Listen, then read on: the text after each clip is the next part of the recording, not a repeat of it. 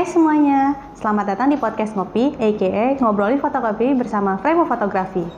Senang banget nih hari gue hari ini gue Kamila Musli bisa bertemu lagi sama kalian Sobat Jepret. Hmm, semoga Sobat Jepret selalu dalam keadaan sehat ya dan semangat terus.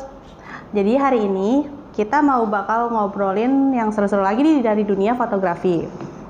Sebelum memulai pembahasan ini, gue punya pertanyaan nih buat Sobat Jepret Ya, kalian tuh udah denger atau udah pernah tahu belum sih soal landscape fotografi? Gue pribadi sih cuma sekedar tahu-tahu aja secara umum ya. E, kalau landscape fotografi tuh foto-foto yang biasanya memanfaatkan alam sebagai objeknya. Kalau lihat-lihat di Google atau di Pinterest tuh, foto biasanya foto-foto landscape itu biasanya keren-keren banget. Foto-foto alam yang e, sangat yang bagus banget deh gitu. Makanya di sini gue pengen banget lebih ta nyari tahu lebih lanjut mengenai landscape fotografi. Soalnya ini menarik banget loh. Buat sobat cepret gue sana yang sama-sama tertarik nih kayak gue di landscape fotografi, jangan khawatir. Di podcast ngopi kali ini kita bakalan bahas tuntas mengenai how to make a great landscape fotografi atau gimana sih cara kita ngambil foto fotografi landscape yang ciamik banget. Sekarang di samping gue udah ada fotografer uh, yang merupakan alumni FOP juga nih uh, dan udah nggak asing lagi sama dunia landscape. Ya, selamat uh, kenalan dulu Bang, bisa kenalan dulu sama Sobat Jepret namanya, terus dari FOP berapa, terus sekarang kesibukannya lagi apa aja Bang? Ya, nama gue Rizky Budiarto, tapi kebetulan gue bukan alumni FOP nih. Oh ya, bukan alumni FOP ya. Uh, kesibukannya ya sekarang gue merunning sebuah PH kecil ya, yang mm -hmm. berbau foto dan video. Mm -hmm sisanya lagi uh, mencoba nge-build satu brand. Ah, gitu. Itu aja. Hmm. Kemarin waktu briefing kita sempat dapat info katanya mau disebutnya tukang foto keliling gitu. Kenapa tuh bang? Ya karena basically gue sebenarnya emang tukang foto keliling. Oh gitu. Tukang foto tapi keliling-keliling. Keliling-keliling. Ya. Oke, jadi sama cepet udah kenalan ya sama satu narasumber kita yaitu kita manggilnya Bang Rizky aja ya. Boleh. Oke. Uh, Bang Rizky sendiri udah berapa lama sih berkecimpung di dunia fotografi? Kayak secara umumnya. Dunia fotografi, gue memulai foto pertama kali dengan DSLR itu dari tahun 97. 97. Ya. Hmm. Itu biasanya uh, mulainya tuh karena apa gitu? Karena ketertarikan melihat sebuah kamera ini kamera apa nih tapi hmm. basicnya karena gue gue suka traveling terus gue bergabung dengan salah satu organisasi penyita alam waktu gue SMA hmm. di situ mengajarkan adanya dokumentasi perjalanan dokumentasi perjalanan ada kebutuhan itu yang awalnya gue menggunakan pakai kamera pocket akhirnya gue menemukan sebuah kamera di di lemari kakek gue rumah kakek gue hmm. akhirnya gue mencoba dan ya di situlah mulai pertemuan pertama dan akhirnya tertarik banget dengan si fotografi. Oh berarti awalnya tuh pakai pocket kamera dulu ya? Oke. Okay. Uh, eh, kalau uh, Bang Rizky sendiri ada spesifik sendiri nggak sih selain kan kita tahu ya nih Bang Rizky tuh kayak landscape fotografer gitu ya. Kalau selain itu ada yang lebih tertarik nggak Bang spesifikasi? Uh, Sebenarnya gue tertarik dengan apa pun yang bernamanya fotografi, hmm. mulai mau dari arsitektur fotografi, interior, hmm model, lalu maksudnya fashion fotografi, uh, beauty, food, any kind of fotografi, sih alhamdulillah gue udah pernah mencoba dan gue menyukai itu. Hmm. Kenapa sekarang akhirnya balik lagi ke landscape karena ya kayaknya gue di sisa ini sekarang gue pengen menikmati lagi nih sebenarnya alam Indonesia hmm. dan ya alhamdulillahnya dengan adanya mentasbihkan diri sebagai landscape fotografer uh, ya itu berjalan lah ya. Tapi kalau menurut gue itu ya gue cuma uh, penyuka dan pegiat fotografi aja sih sebenarnya. Jadi semua jenis fotografi gue menyukai. Iya. Berarti suka secara umum suka semua ya. Suka semua. Tapi kalau akhir-akhir ini selain landscape ada nggak yang kayak lagi tertarik banget nih? Misal foto apa gitu? Gue pengen balik lagi ke memperbanyak lagi sih portfolio gue di human interest. Hmm. karena salah satu yang membuat gue tertarik dari dunia fotografi itu ya human interest. Mm. Gue belajar kamera banyak, motret human interest, uh, lalu ya kehidupan sosial, gue pengen ke situ lagi sih. Karena sering berbenturan juga gitu ketika landscape fotografi, ketika masuk-masuk ke daerah-daerah terpencil, kadang kita ketemu sama orang-orang yang ya orang-orang daerah setempat yang memang memiliki keunikan tersendiri. Hmm. Uh, ya gue pengen menangkap itu gitu sebenarnya, pengen hmm. mendokumentasikan itu. Oh, berarti human interest. Human interest. Ya, oke. Okay. Oke, berarti uh, setelah kenalan sama Bang Rizky, kita lanjut yuk ke pembahasan intinya mengenai landscape fotografi. Tadi kan uh, Bang Rizky ini udah sempat bahas sedikit soal uh, ketertarikannya sama landscape fotografi. Uh, mungkin bisa jelasin dulu Bang, landscape fotografi itu apa sih? Mungkin ada sobat cepret nih yang masih belum kayak paham gitu tentang landscape fotografi. Landscape fotografi menurut pengalaman gue ya, hmm. ya mungkin nggak uh, jauh-jauh dari dari pemahaman landscape fotografi secara umum gitu uh, landscape itu kalau menurut gue itu bentang alam hmm. bentang alam uh, landscape fotografi tambahin fotografi berarti fotografi tentang bentang alam tapi outputnya. Sebenarnya bentang alam ini bisa terlihat luas yang kayak nggak berujung hmm. gitu ya. Atau bisa juga jadi sebuah bentuk mikro kalau buat gue itu bisa jadi landscape detail gitu. Misalnya kayak foto uh, perkebunan pinus atau hutan pinus tapi kadang kita bisa nampilkan satu uh, pohon pinus hmm. doang dengan latar belakang itu kan lebih kayak uh, lebih mikro ya yeah. sih tampilannya itu lalu kalau lagi kita telah lebih jauh lagi menurut gua landscape itu nggak selalu alam hmm. jadi dia ada alam dan ada buatan manusia maksudnya adalah kalau sebuah kota menurut gue itu bisa jadi landscape fotografi cuma memang sekarang akhirnya orang membedakan itu jadi cityscape hmm. gitu jadi basicnya kalau gue menangkap adalah landscape jadi sesuatu yang berada di uh, muka bumi landscape jadi sebuah bentuk bentang uh, bentang atau dataran bumi nah itulah yang disebut dengan landscape. Hmm, berarti bentang alam gitu ya yang bentang ada di alam maupun itu natural ataupun buatan manusia. Hmm.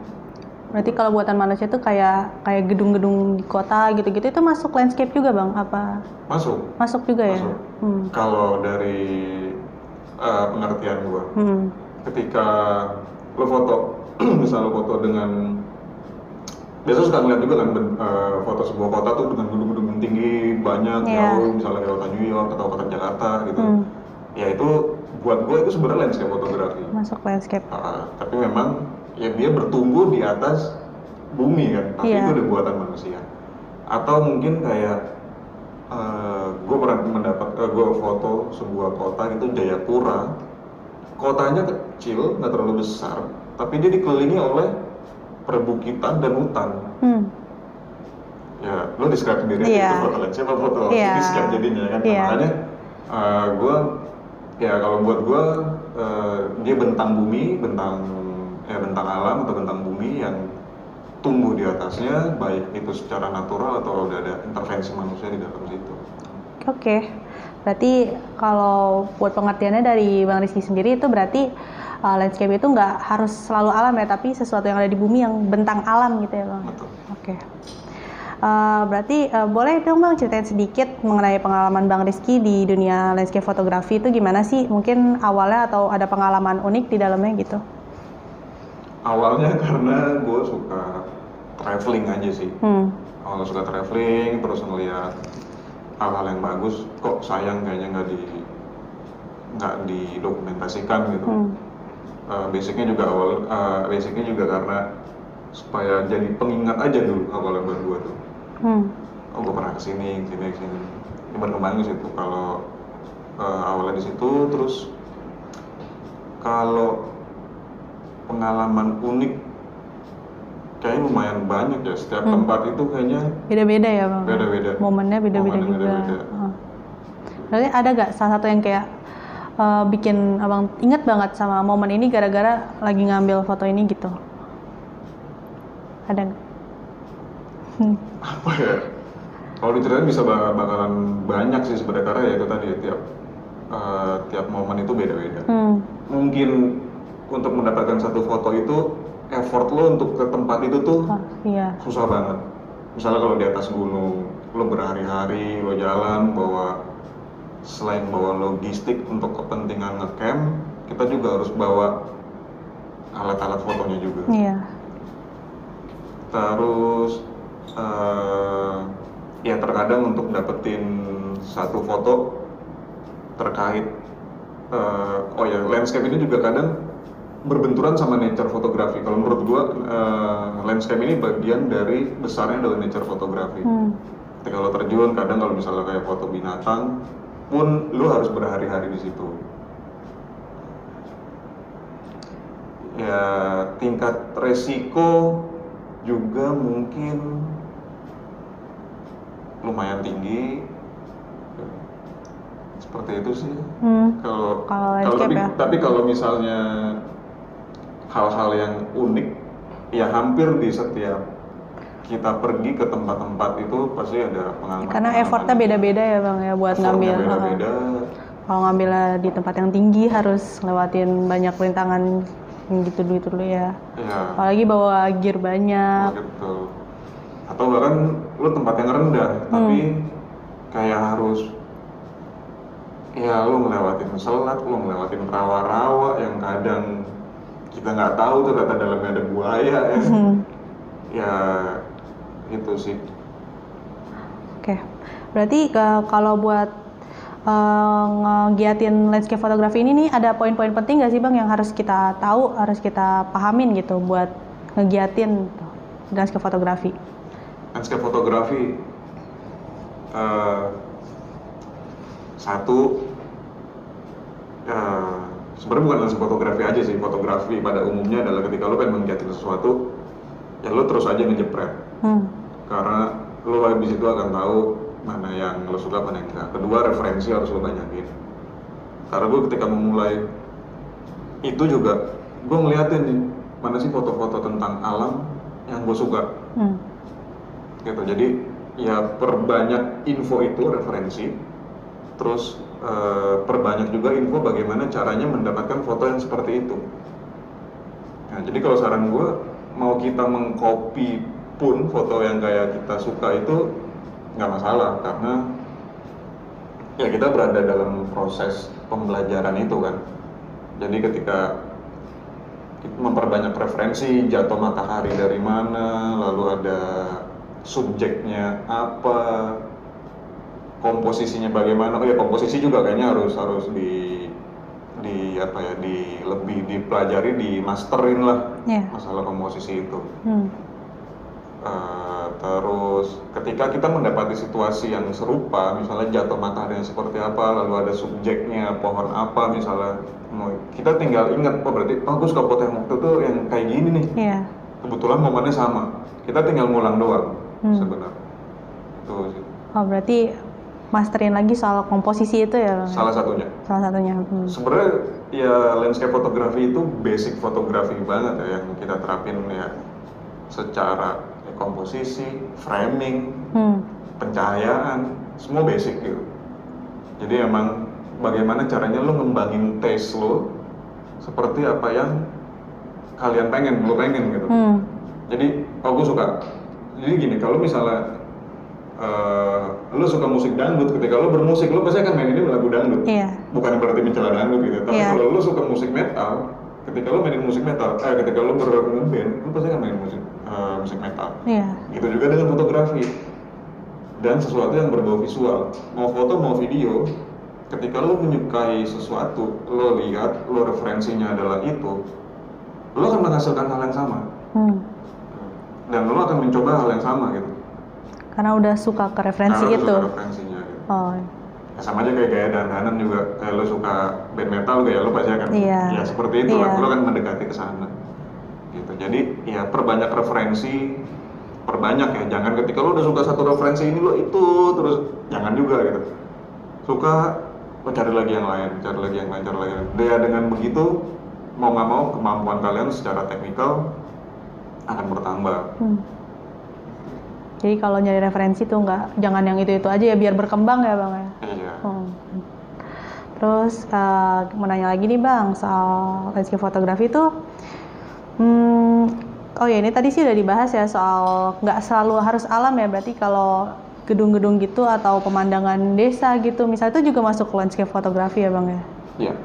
ya nggak selalu nggak selalu alam ya Ya, jadi alam yang eh, bentang bumi Hmm. Yang dan yang bertumbuh di atasnya. Iya. Antara itu natural atau bisa diintervensi oleh manusia.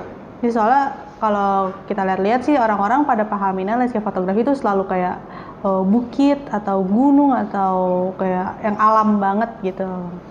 Berarti itu penting tentang alam ya. Oke. Eh, berarti menurut Bang Rizky foto landscape yang bagus tuh kayak gimana sih kalau dari preferensi abang gitu? Yang bagus ya. Hmm, kalau apa tuh sukanya yang kayak gimana sih landscape fotografi tuh? Agak susah karena itu bakalan subjektif. Subjektif, iya. Ya kan? Karena, akan subjektif. karena fotografi itu nggak pernah ada yang bagus, nggak ada yang jelek. Hmm. Semuanya di dunia abu-abu. Tapi ya balik lagi kalau udah mau ngomongin yang bagus, satu pasti pencahayaannya dia nggak under, dia nggak over. Hmm. Terus memuat informasi yang memang ingin disampaikan, Mm-mm. jelas. Iya. gitu terus eh apa lagi ya? Selain itu mungkin ya dia bisa mengambil hal-hal unik yang bisa disampaikan. Maksudnya detail-detail bisa tersampaikan pun Itu juga poin penting ya, itu poin penting. Ya balik lagi misalnya kayak sekumpulan bunga plastik ini Hmm. di tengah kebun Iya. itu akan menjadi sebuah landscape fotografi atau dengan ada rumah gitu itu Iya. akan jadi landscape fotografi tapi ketika kalian going detail ketika seratnya apa sih bentuk Hmm. ininya apa Itu udah bukan landscape ya. gue rasa kalau di SI masih bisa masuk ke fotografi landscape, Landscape. fotografi ya karena subjek di dalamnya adalah masih masih bersangkutan gitu Iya. ya itu tadi lu memperkaya aja gitu dengan si memperkaya dengan referensi dan memperkaya dengan gambar menyajikannya Hmm. itu kalau menurut gue lagi mereka subjektif kalau menurut gue foto yang bagus adalah ya seperti itu selain lo menyajikan foto yang bentang alam yang luas yang kelihatan luas banget kayak nggak Hmm. berujung Iya. nggak ada matahari di atas matahari yang berbentuk bintang tapi ternyata pas dideketin lo masih dapetin detail fotonya Iya. seperti itu Oh, dan nggak ngeblur Iya. Itu itu penting banget pertama. ya. Makanya kalau secara teknik kita udah tahu lah, Iya. semua udah tahu foto yang bagus seperti apa ya. Tapi ketika udah eh, berbau hal yang menyangkut seni, fotonya Hmm. ya lu nggak bisa ngejudge itu foto jelek atau foto bagus karena Preferensi orang beda-beda. preferensi orang beda-beda. Malah yang harus kita lihat adalah ketika kita melihat foto itu, kita harus mendalami apa sih yang mau disampaikan oleh si fotografer ini dalam baik itu foto landscape, mau foto apa pun gitu, apa sih yang mau disampaikan gitu. Eh, ya itu sih Itu ya. Eh, Kalau ada nggak sih bang kayak aturan atau kayak eh, do and don't say atau yang baik atau yang nggak di, sebaiknya dilakukan kalau lagi landscape fotografi? do's and don'ts dari dan saya dulu yang ngomong ke ingatan ya yang Hmm. lagi heboh juga kan Oke. jangan buang sampah sembarangan Ya. do's and don'ts hampir sama ketika lu berkegiatan luar ruang ya Eh, kalau di luar ruang lu jangan mengambil sesuatu kecuali foto ya jelas kita mau ambil foto Iya. memang ya jangan ngambil sesuatu kecuali foto. Lo jangan membunuh apa pun baik tanaman binatang kecil ya kecuali waktu ya jelas. Kita harus enjoy ya sama yang paling eh, besar adalah jangan buang sampah. Tapi dusnya juga menurut gua hal yang simpel adalah selalu gue terapin kalau misalnya gua keluar ruang atau berkaitan sama eh, kegiatan alam bebas. Ini ada yang gua dapetin dari dulu zaman gue pendidikan sampai sekarang gue selalu didoktrin dengan prepare the best for the worst jadi lo harus mempersiapkan hal terbaik untuk yang terburuk Hmm.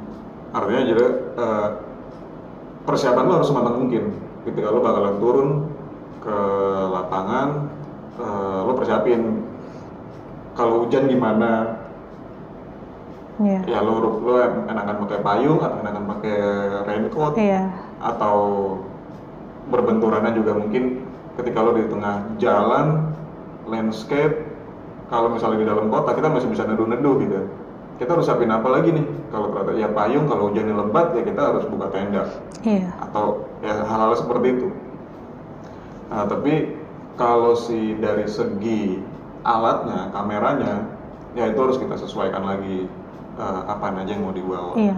Gitu. Cuma memang kalau basic yang dus adalah gue nggak tahu tiap orang juga lagi-lagi preferensinya beda-beda. Kalau gue dusnya adalah buat paling mudah adalah lo gunakan lensa lebar di awal kali lo nyoba tuh gunakan lensa lebar. Jadi lo bawa lensa lebar. Hmm. Itu satu. Terus sudah pasti juga lo harus bawa tripod. Nggak pasti sih, tapi lo pasti akan menggunakan tripod yeah. atau sesuatu yang uh, bisa membuat kamera lo stabil. Iya. Kadang pun kalau gue capek, terkadang gue nggak mau bawa tripod, tapi gue harus bisa sekreatif mungkin mencari sesuatu hal yang rigid untuk bisa jadi titik uh, hmm. titik taruh kamera, kamera iya. gitu. Tapi memang kalau lo menggunakan tripod, lo mempunyai kebebasan yang akan lebih tinggi. Ketika angle lo kurang tinggi, lo bisa naikin. tripod. Iya. Kalau misalnya lagi nggak mau tripod, ya apa pun lah harus jadi tripod. Lo taruh batu kurang tinggi, lo tumpuk lagi batu hmm. lebih banyak. Jadi dusnya selain itu juga lo memahami tempat yang akan lo tuju hmm. lo udah harus tahu titik-titik mana kira-kira yang akan lo ambil uh, ya kurang lebih sih itu saya hmm. kalau down saya jangan jangan sampai keberadaan kita sebenarnya merusak uh, tempat itu ya tempat itu hmm. di mana pun itu loh oke okay. berarti jangan ya jangan buang sama sembarangan ya jangan buat jangan demi ngambil foto bagus kita sampai ngerusak tempat itu ya. Wah, jangan banget. Jangan banget. Soalnya banyak ya bang yang kayak gitu sampai nginjek-injek tanaman, ngerusak tanaman, tapi foto dia bagus. Kan kayak gak banget deh.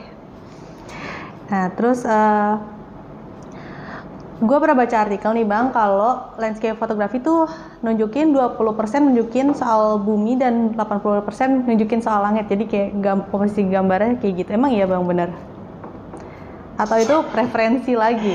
Ya? itu referensi. Sebenarnya uh, mungkin nggak nggak kayak gitu semua ya. Kalau misalnya lensa fotografi 80 persennya adalah langit semua 20 persennya adalah bawah berarti bukan land dong iya juga sih skyscape Sky. berarti apa iya, itu iya. yang, yang berbau-bau iya. langit makanya mungkin si Milky Way adanya di sana ada di langit ya berarti fotonya ke sana hmm. landscape-nya cuma ya balik lagi sih ya landscape ya itu tadi ya kalau menurut gue bentang alam itu Hmm. Cuma di beberapa foto ketika lu mau nunjukin bahwa si area langitnya sebesar 80% nggak masalah juga. Itu masuk landscape fotografi juga nggak bang?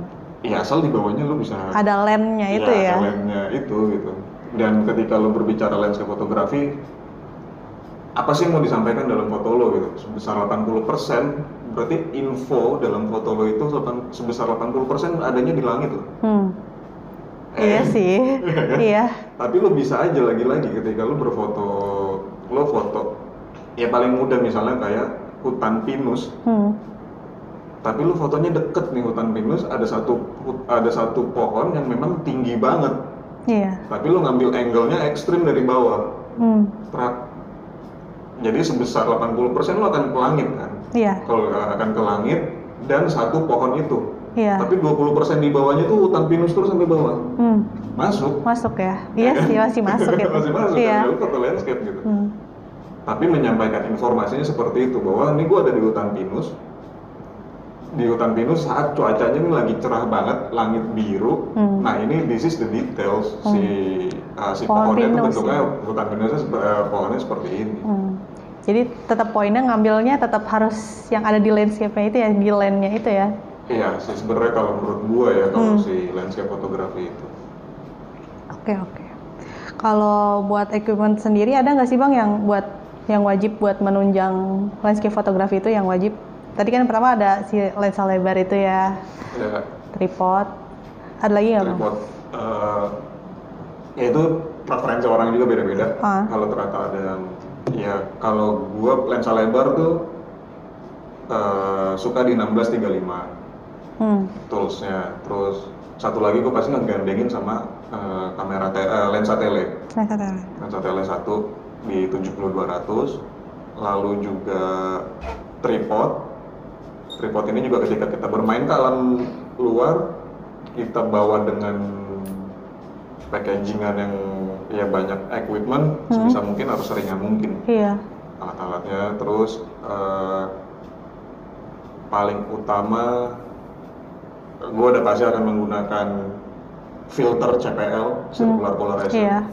itu bisa ngebiruin langit terus ngilangin uh, pantulan di hmm, air yeah. Terus kalau kalian mau lebih kreatif lagi kalian bisa tambahin filter-filter yang uh, filter-filter yang tersedia di market ya. Yeah. dulu gue juga nyoba gitu dengan uh, dengan filter-filter itu yang kita pakai U-shape di depannya semua segala hmm. macam. Tapi ujung-ujungnya ah ribet. Iya. Ah ribet gitu. Akhirnya ya itu tadi ketika belajar referensi oh seperti ini seperti ini seperti ini ya udah terus uh, kita nyoba. Ketika nggak fit in ke kita ya kita coba Cari lagi, lagi ya. Tapi yang akhirnya sampai sekarang selalu nempel ke equipment gua ketika ke luar ruang itu juga salah satunya ada namanya filter big stopper ya. Oh, apa tuh?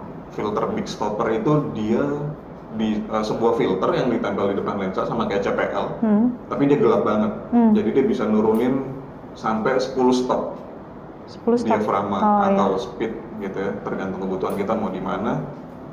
Nah, ini yang biasa karena sering gue gunakan karena lagi-lagi gara-gara referensi. Iya. Yeah. Gue kalau melihat foto danau atau foto di foto laut gitu kadang-kadang melihat kok permukaannya bisa soft, bisa yeah. ini, bisa kayak kayak silky gitu ya. Hmm. Lalu gue cari bagaimana caranya dapetinnya foto seperti itu ya ternyata dengan bantuan big stopper. Jadi dia di tengah hari bolong pun kita speednya bisa rendah serendah mungkin gitu jadi membuat si air yang ketika ketiup angin tuh jadi kayak smooth gitu ya? jadi smooth gitu silky gitu jadi hmm. kan kayak bikin dreamy lah gitu. iya, iya. nah itu selalu gue bawa walaupun nggak selalu gue gunakan hmm. nah, jadi ketika gue mendapatkan ah ini gue butuh buat dibikin seperti yang kayak gitu gue bikin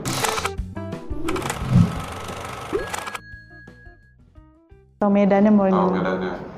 Itu bisa kalian cari tahu dari mana aja. Kalau sekarang udah gampang banget. Dari internet ya. Tinggal googling. Tapi juga, oh yang kedua, kalian harus cari juga langsung uh, teman-teman lokal hmm. anak-anak lokal dan kadang bisa membantu kalian banget gitu, untuk mendapatkan titik-titik yang belum tentu fotografer lain tahu. Oh, benar-benar, iya. Ya kan, oh sini aja nih, sini nih, nih keren nih. Hmm. Nah itu bisa kita diskus sama mereka. Oh gitu.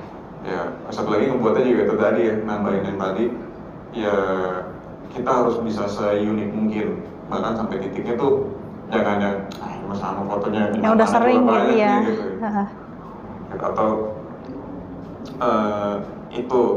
Terus ketika kita berbau berbenturan dengan alam yang nggak bisa kita prediksi terus juga nggak bisa kita kontrol. Jadi itu tadi lo bikin persiapan sematang mungkin hmm. bahkan gue pun membawa alat-alat untuk melindungi gue dari hujan bahkan di saat musim kemarau oh itu karena di titik tertentu kadang kita nggak tahu bakal ada apa ya ketika lo di tengah laut kadang bisa terjadi hujan karena terlalu panas hmm. uapnya naik masuk ke awan iya. jadi hujan iya. padahal di tengah kemarau iya. ya itu tadi ketimbang lo juga malah di tengah-tengah lo malah hujanan hmm. kamera lo nggak hujan. Nggak hujan naik bablas kalau dulu saya enak ya kalau masih zaman pakai film hmm. semuanya mekanis. Iya. Tinggal lap-lap dong asal nggak sampai masuk ke dalam film uh-huh. masih aman. Masih bisa. Ya sekarang udah kayak kamera elektronik kan. Hmm. baik lensa sama itu. Terus apa lagi ya kira-kira ya paling equipmentnya yang ringan-ringan ya bang ya iya equipmentnya yang ringan-ringan sih uh, harus yang ya kalau sekarang juga dengan tren di kegiatan luar ruangan ultralight ultralight ultralight hmm, iya ya kita udah harus ke sana gitu iya. karena sekali jalan tuh kita bisa sampai satu minggu hmm. ada persiapan makanan persiapan hmm. baju iya sepatu lo kalau hmm. bahasa gimana hmm. lo bawa dua sepatu apa enggak hmm. ya kalau nggak ultralight. Jadi kadang gua kalau seminggu aja gua bawa baju udah cuma dua iya.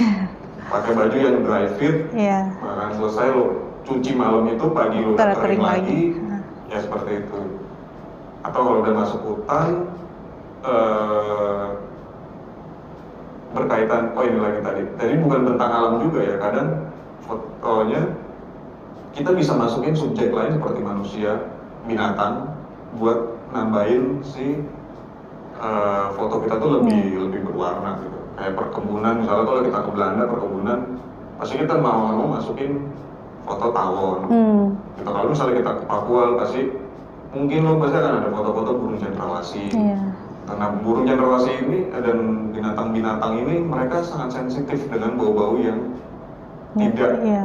Yang nggak biasa sama. nggak biasa sama mereka apalagi kita kita datang dari kota tiba-tiba ngarepin dapat foto cendrawasih di tengah hutan Papua gitu Hmm. Meh, Iya. fotografer India itu lo bisa bertahun-tahun ya itu Iya. gitu. Nah itu salah satunya adalah ya lo harus ya bau aroma tubuh kita tuh harus blending dengan si hutan itu dulu. Hmm. Ya makanya sih kadang lo membutuhkan waktu agak lama. Takes time banget ya. time. Tapi kalau memang yang foto landscape yang natural yang biasa-biasa aja lo kayak lo pergi ke puncak itu ya Hmm. Lebih santai ya Bu Adi. lebih santai. Iya intinya kalau yang udah pengen dapetin foto yang keren, natural, dan nggak biasa dan orang lain belum tentu punya fotonya, Hmm. pasti effort lo akan tinggi. Effortnya beda. Ya ketika effort lo akan tinggi, ya lo harus prepare lagi dengan semuanya. Gitu. Ternyata untuk dapat ke sana lo harus naik perahu 8 jam. Udah pernah gitu ya Bang ya? Udah Udah berkali-kali. Kalau lo mabuk laut ya lo harus siapin antimo itu Iya. tadi makanya yang pertama adalah balik lagi apa yang harus dilakukan. Ya lo kuasain medan Hmm. lo harus tahu dulu apa yang di sana itu ada apa aja. Terus sebisa mungkin equipment lo seringan mungkin. Kalau misalnya emang nggak bisa seringan mungkin. Kalau ini sebuah project foto yang ada nilai ekonominya ya lo cari asisten lah Iya, bawa orang lagi ya. Tapi kalau emang kalau jalan tadi gue sempat cerita juga gue bahkan kalau misalnya gue pribadi gue lagi naik gunung atau gue nyelam emang eh, part dari hobi gue gue cuma bawa kamera sekecil 6500 Hmm. cukup gitu apalagi dengan sekarang ya kualitas kamera udah juga udah jauh lebih ini banget ya, lebih Iya. lebih lebih tinggi lah daripada itu sih. Udah cukup ya segitu. Oh. Oke. Nah ini yang terakhir bang, Nah, kan eh, abang tuh udah sering ya foto, foto landscape ke mana-mana gitu. Ada nggak bang eh, kayak tempat yang paling berkesan atau keren banget nih yang bisa disaranin ke sobat jepret? Mungkin kalau mau ke situ gitu, foto di situ. foto di situ ya Hmm, Ah, yang dekat-dekat boleh. sekarang kita Ya. mana ya? Mungkin daerah puncak Sukabumi itu banyak spot-spot yang bagus udah Hmm. bisa dibikin. Kalau emang mau basicnya itu atau ya coba belajar ke atas gunung, Mm-mm. atas bukit, sentul, atau misalnya ketika ke mau coba foto kota, eh, coba ke spot-spot yang tinggi. Kalau bisa dapat akses ke gedung-gedung yang tinggi, Hmm. itu bisa dicoba ya. Terus kalau yang jauh-jauh sih banyak banget ya Indonesia ini sebenarnya Luas mau nyoba-nyoba ya. Kaya banget, kaya banget. Abang Bahkan- yang terjauhnya di mana bang? Yang jauh, yang medannya susah ya? Ya ujung timur ujung barat sih udah sampai. Oh, udah. Susah ya medannya bang? Di Sabang udah, Sabang lebih mudah sih Hmm. ketimbang ke kita ke ujung timur. Memang ujung timur itu ini bagian Indonesia Timur itu memang salah satu tantangannya adalah si bagaimana cara kita mendapatkan bisa bisa ke sana gitu, transportasinya lah di sana. Hmm. Karena nggak semuanya darat, kadang harus nyebrang laut, Aksesnya susah ya? aksesnya susah, nyebrang laut, kadang nggak ada pesawat, Hmm. harus pakai itu gitu. Tapi ya, ya di situlah ya fotografer terasa gitu sebenarnya ketika bahkan yang nggak pernah kepikiran sama kita gitu kita nyangkut di satu titik harus sampai dua hari misalnya tujuan utama kita ke Raja Ampat Hmm. tapi ternyata di Sorongnya kita nyangkut bisa sampai dua hari gitu karena nggak ada pesawat atau nggak ada kapal ke sana ya lu jangan diem di situ Iya. lu explore Hmm. siapa tahu ternyata ada bukit yang lebih tinggi atau ada ada hal-hal yang menarik di situ atau lo bisa bikin cityscape di situ. Hmm. ya seperti itu. Kalau paling jauh ya tadi itu sih. Alhamdulillah sih udah ujung selatan eh ujung timur udah ujung barat Indonesia udah ujung selatan Indonesia udah ujung utaranya enggak banyak ya. Udah, udah banyak ya alhamdulillah. Ya jadi kalau itu berarti banyak sebenarnya tempatnya ya bang ya. Nggak di dekat-dekat sini dulu aja kalau mau belajar masih bisa gitu ya. Hmm.